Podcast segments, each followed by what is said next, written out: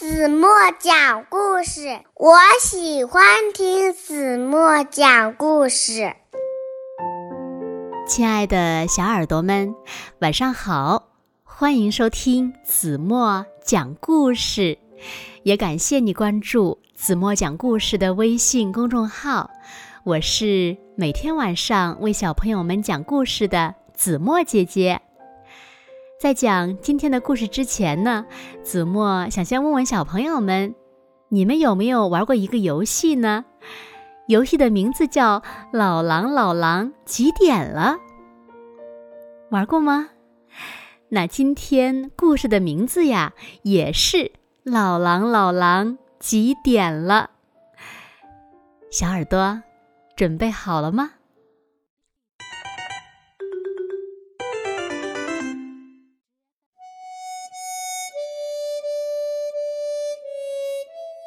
早上七点钟，二十四只小鸟吵醒了老狼先生。他们叽叽喳喳地喊：“老狼，老狼，几点了？”老狼先生打了个哈欠，说：“哦，该吃黑鸟馅饼了。”九点的时候。穿小红帽斗篷的小姑娘开始送信。老狼先生想，该有我的信了。他飞快地跑到家门口，可惜根本没有老狼先生的信，连张卡片都没有。可怜的老狼先生。早上十点钟，老狼先生正在刮胡子。蹭蹭蹭，好帅的大下巴！电话铃响了。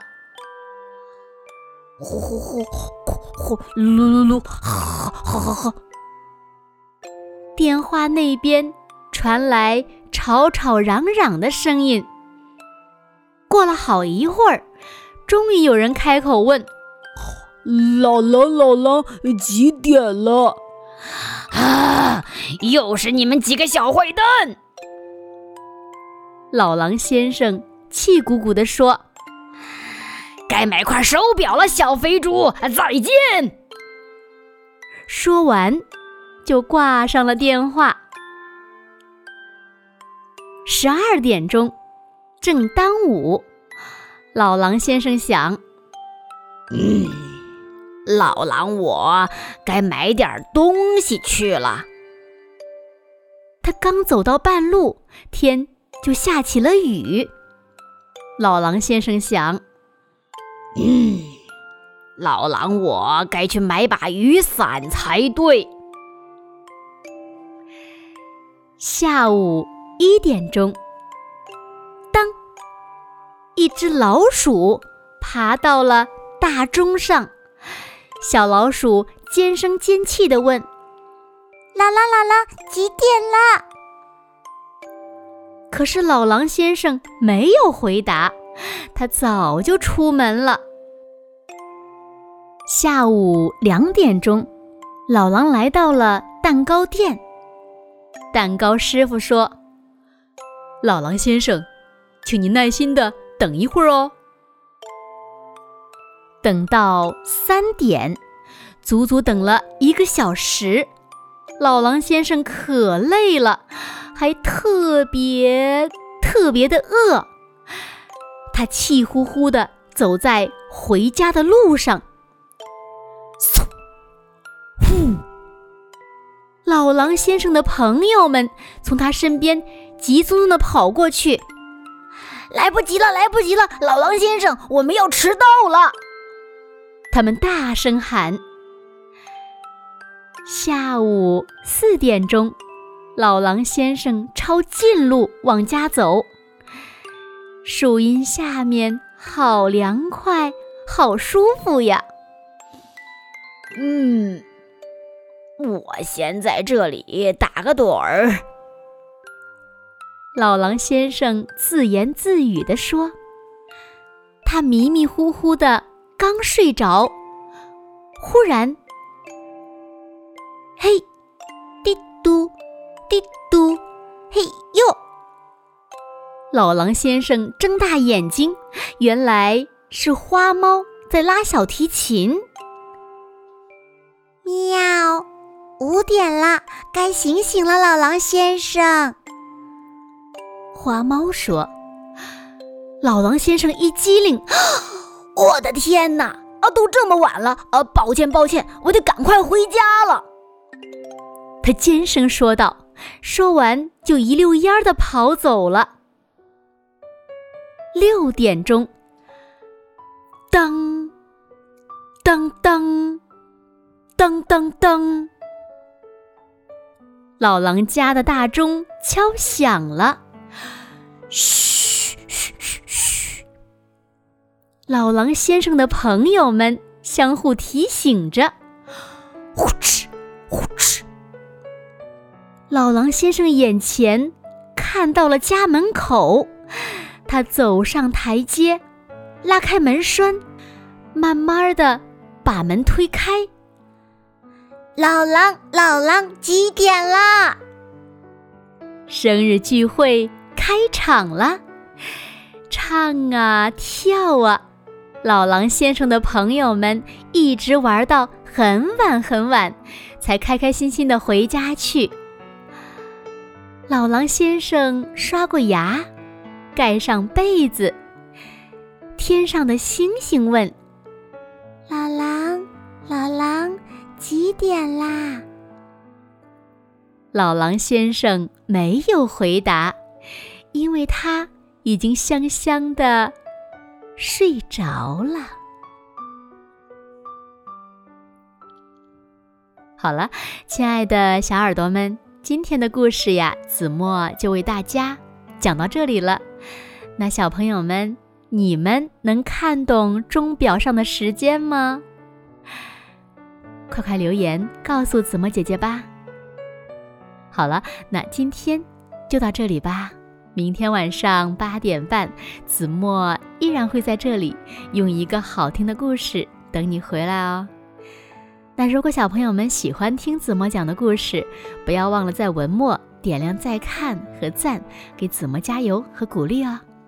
当然了，子墨也希望小朋友们能把子墨讲的故事分享给你身边更多的好朋友，让他们呀和你们一样，每天晚上八点半都能听到子墨讲的好听的故事，好吗？谢谢你们喽。那现在睡觉的时间到了，小朋友们有没有刷牙、洗脸、洗脚丫子？有没有钻进被窝呢？现在呀，让我们伴随着一首好听的歌曲，一起进入甜甜的梦乡吧。完了。